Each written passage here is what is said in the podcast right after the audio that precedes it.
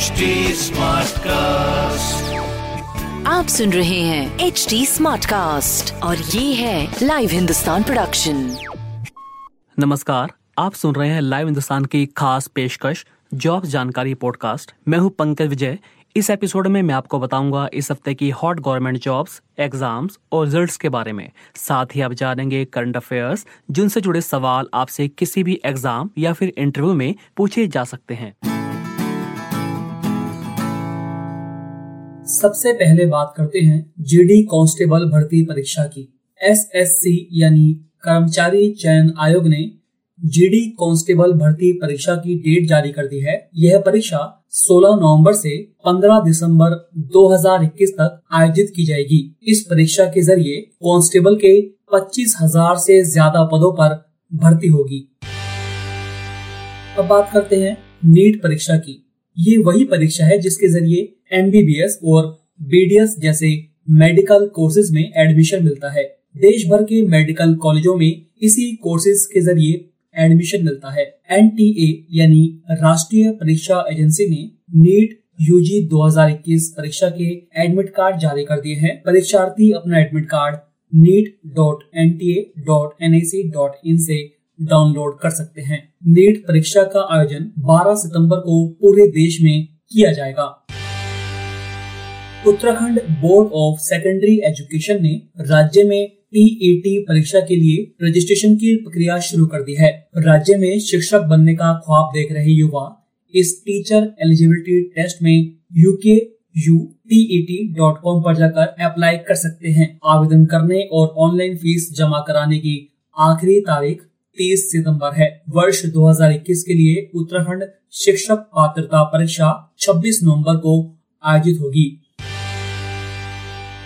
BTech की degree हासिल करने के लिए छात्रों को कम से कम चार साल का वक्त लगता है, लेकिन प्रयागराज के एमएनआईटी संस्थान ने तीन साल का एक नया बीटेक कोर्स शुरू किया है। इसमें तीन साल में छात्रों को बीटेक इन मटेरियल्स इंजीनियरिंग की डिग्री मिलेगी। वहीं अगर छात्र चार साल की पढ़ाई करते हैं तो उन्हें बीटेक विद रिसर्च की डिग्री मिलेगी। संस्थान ने नई शिक्षा नीति के अंतर्गत बीटेक का यह कोर्स तैयार किया है।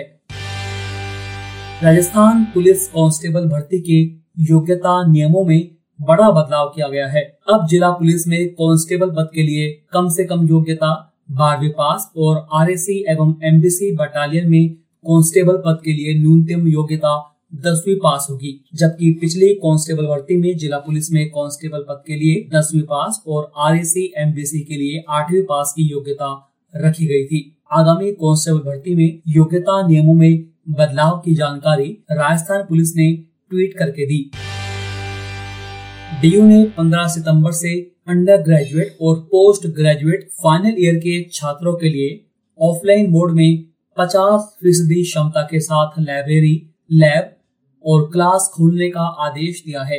हालांकि कक्षाएं ऑनलाइन चलेगी और छात्र सलाह मशवरा के लिए कॉलेज या विभाग में आ सकते हैं।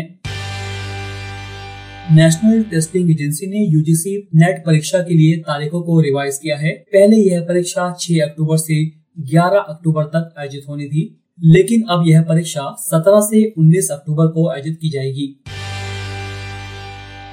Indira Gandhi national open university ने एमबीए के ऑनलाइन रजिस्ट्रेशन शुरू कर दिए हैं। बैंकिंग और फाइनेंस में एमबीए और एमबीए के बारे में अधिक जानकारी अब इग्नू की आधिकारिक website IGNOU dot A C dot in पर उपलब्ध है। एप्लीकेशन फॉर्म भरने की आखिरी तारीख पंद्रह सितंबर है। प्रधानमंत्री नरेंद्र मोदी ने शिक्षक पर्व के उद्घाटन सम्मेलन को संबोधित करते हुए शिक्षा क्षेत्र से जुड़ी पांच अहम योजनाएं लॉन्च की।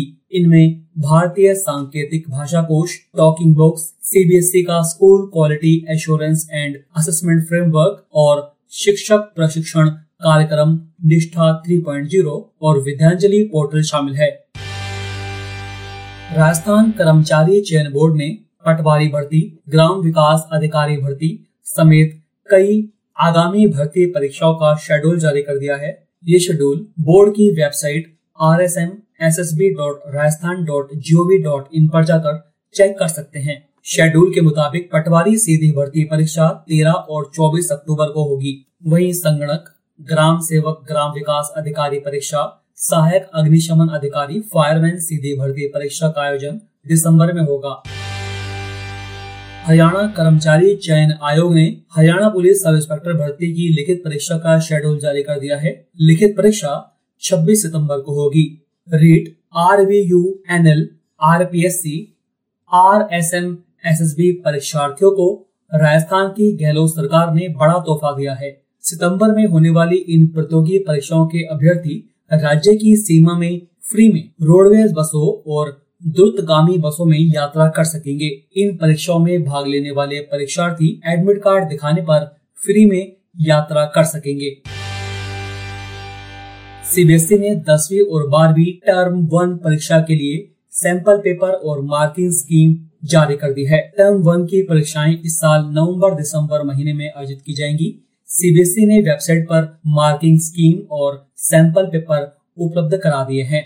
इन सैंपल पेपर की मदद से स्टूडेंट्स को परीक्षा में आने वाले सवालों के प्रकार और उनकी मार्किंग स्कीम के बारे में जानकारी मिल जाएगी। नेशनल टेस्टिंग एजेंसी ने दिल्ली यूनिवर्सिटी एंट्रेंस टेस्ट की तारीख जारी कर दी है।